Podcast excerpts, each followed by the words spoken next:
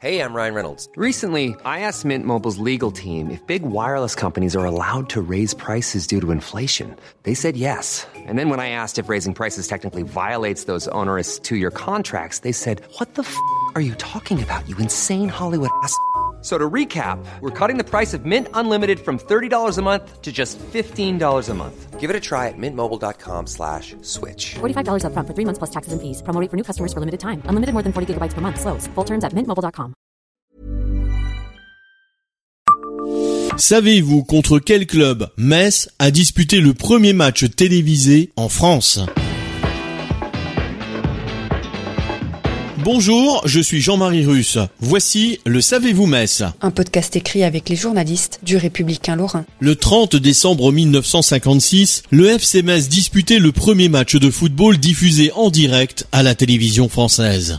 Les Grenats affrontaient alors une équipe mythique du championnat de France, finaliste de la Coupe des clubs champions six mois plus tôt. Le grand ailier gauche Jean Vincent, l'illustre défenseur Robert Jonquet, l'immense buteur Juste Fontaine, malgré le départ de Raymond Coppa au Real Madrid, le stade de Reims est, en décembre 1956, une des meilleures équipes de première division.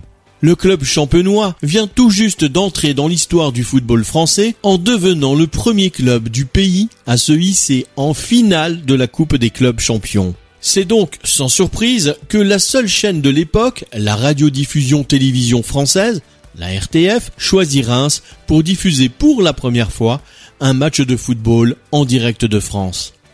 L'équipe qui se déplace en Champagne ce dimanche 30 décembre 1956 n'est autre que le FC Metz. Les Lorrains sont alors bons derniers de première division et n'ont gagné que deux matchs depuis le début de la saison. C'est pourtant le Montignien André S qui ouvre le score pour les Grenats peu après la mi-temps. Mais les Rémois finissent néanmoins par s'imposer grâce à des buts de Michel Hidalgo et de René Bliard. Très franchement, nous estimons que Metz aurait dû ramener un point au moins de cette confrontation qui fut le plus souvent à son avantage, écrit Pierre Albert, envoyé spécial du Républicain Lorrain à Reims. Les Grenats s'enfoncent alors inexorablement vers la deuxième division, mais le résultat du match, aussi important soit-il, est un peu éclipsé par la présence des équipes de la RTF au bord du terrain. Les téléspectateurs lorrains et champenois se pressaient nombreux hier devant ces nouvelles boîtes magiques que sont les téléviseurs, et dans notre hall, nous pûmes constater que leur réaction était identique à celle des spectateurs dans l'enceinte du stade peut-on lire dans nos colonnes du 31 décembre 1956.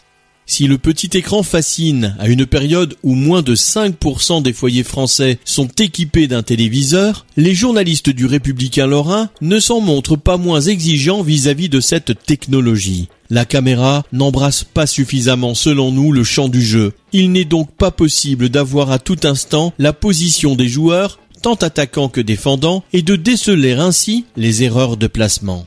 La façon de filmer un match de football a bien évolué depuis la saison 1956-1957. La situation du FC Metz au classement est en revanche presque similaire aujourd'hui. Que les supporters se rassurent, cette année-là, les joueurs lorrains avaient miraculeusement réussi à se maintenir dans l'élite du football français en enchaînant des victoires lors de la phase retour du championnat. Abonnez-vous à ce podcast sur toutes les plateformes et écoutez Le Savez-vous sur Deezer, Spotify et sur notre site internet. Laissez-nous des étoiles et des commentaires. A lot can happen in the next three years. Like a chatbot may be your new best friend.